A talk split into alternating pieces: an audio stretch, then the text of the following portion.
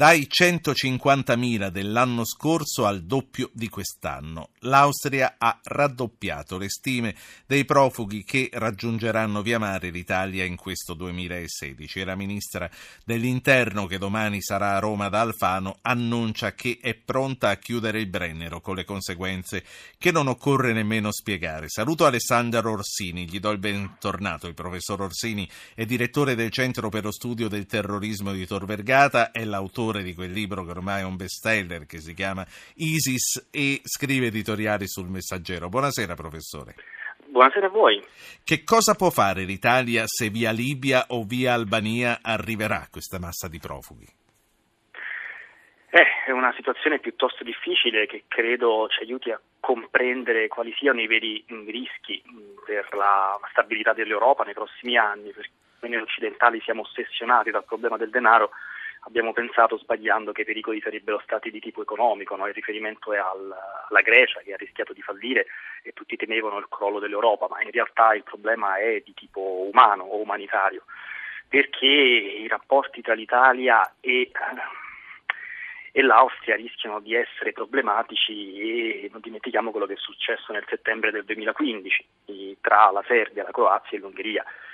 E quello che successe eh, deve far riflettere perché in prospettiva rischia di succedere anche nei rapporti tra l'Italia, l'Austria e la Svizzera e vi spiego in che senso. Nel, nel 15 settembre del 2015 eh, l'Ungheria decise di chiudere le frontiere nei confronti della Serbia perché in Serbia erano arrivati migliaia di migranti dalla Turchia che cercavano passare per l'Ungheria per poi arrivare in Germania. Quindi l'Ungheria prese questa decisione gravida di conseguenze, chiuse le frontiere nei confronti della Serbia e che cosa fece questa grande massa di migranti? Cercò di arrivare ugualmente in Germania passando attraverso la Croazia. E che cosa fece la Croazia? Chiuse le frontiere nei confronti della Serbia. E la Serbia si trovò con migliaia e migliaia di migranti che dormivano per strada, chiaramente senza strutture adeguate per poterli accogliere, ma non per colpa della Serbia, ma semplicemente perché erano arrivati migliaia in quel paese all'improvviso e si è creato un problema diplomatico molto grave tra la Serbia, l'Ungheria e la Croazia al punto che eh, la Serbia ha chiuso le relazioni commerciali nei confronti della Croazia e alcuni miei colleghi scrissero addirittura che mai i rapporti tra la Serbia e la Croazia erano arrivati così in basso dalle guerre dei primi anni 90 nei Balcani. Adesso, se l'Austria dovesse chiudere le frontiere nei confronti dell'Italia o introdurre dei controlli rigorosi, e l'unica possibilità che eventuali, perché stiamo facendo un discorso ipotetico, masse di migranti avrebbero per raggiungere sì. la Germania, perché vogliono andare tutti là, è di passare per la Svizzera. Così come i migranti che dalla Serbia cercavano di andare in Ungheria furono costretti ad andare certo. in Croazia, la stessa situazione. No, no, è il sistema dei vasi comunicanti, si cerca esatto, comunque però, il canale aperto. Esatto. Ehm, Svizzera nel febbraio sì. del 2014 c'è stato un referendum che è stato ribattezzato un referendum contro l'immigrazione e la legge prevede che entro il febbraio del 2017 la Svizzera debba dare attuazione a quel referendum che è un referendum contro gli immigrati, contro l'ingresso sì. degli immigrati in Svizzera e quindi è una partita molto Professore, che l'Italia... Sì. Mi faccia dare la parola a due ascoltatori, certo. Giancarlo e Fabio. Giancarlo, buonasera. Buonasera a lei. Prego. Pian piano qui in, eh, in Europa tutte le frontiere stanno chiudendo pian piano. Allora, è possibile che ormai, eh, ormai sono anni che questi migranti vengono in Europa. Se l'Europa non pensa di creare strutture nei loro paesi, qui non finirà più. Perché poi c'è un discorso, tutte le nazioni chiudono le frontiere. In Italia che facciamo?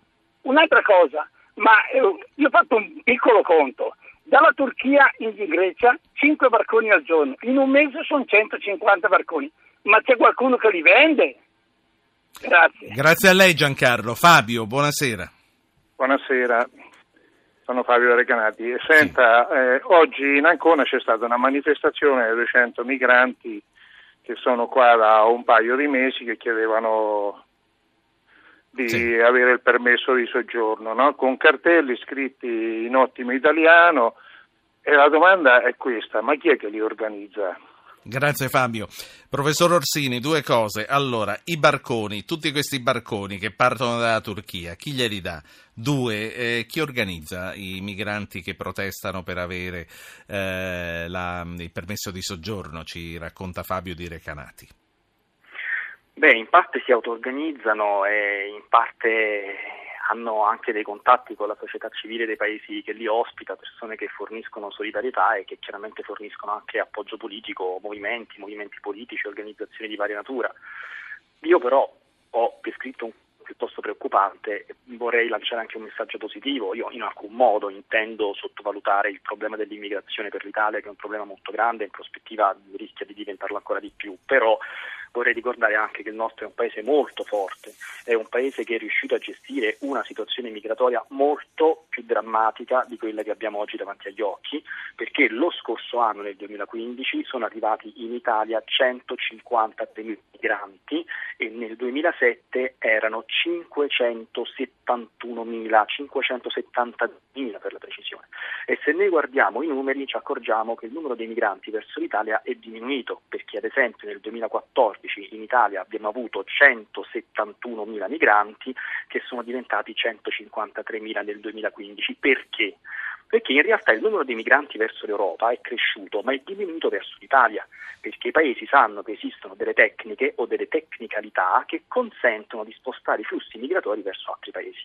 E siccome l'Unione Europea da questo punto di vista è politicamente debole, perché è divisa, come dimostra il fatto che l'Ungheria chiuda le frontiere, la Slovenia, che l'Austria minaccia di chiudere le frontiere nei confronti dell'Italia, l'atteggiamento dei singoli Stati è il peggiore perché è totalmente privo di lungimiranza e consiste nel, chiaramente nello scarica a barile dimenticandoci tutti di fare parte di uno stesso consesso internazionale chiama Unione Europea, ognuno cerca di scaricare il problema sull'altro paese e la conseguenza è che questo problema in realtà nessuno può scaricarlo sull'altro paese perché se la situazione rimarrà questa e se non ci sarà una politica intelligente nei confronti dell'immigrazione concordata da tutti e sì. i paesi, i problemi saranno per tutti ecco. quanti.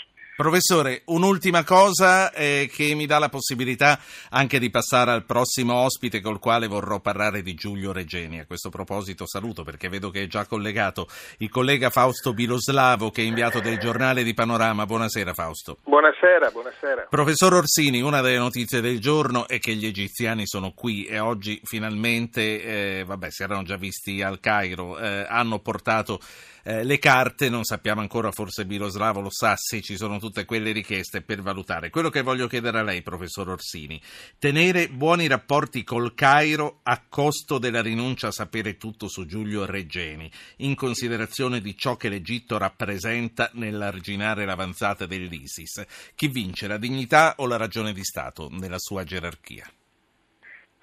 Questo dipende molto dalla società civile questo dipende, in una democrazia liberale dipende soprattutto dalla stampa. Forse lei avrà fatto caso che questa campagna martellante nei confronti dell'Egitto sul caso Regeni è provenuta da un quotidiano, dal Corriere della Sera e non dai partiti politici.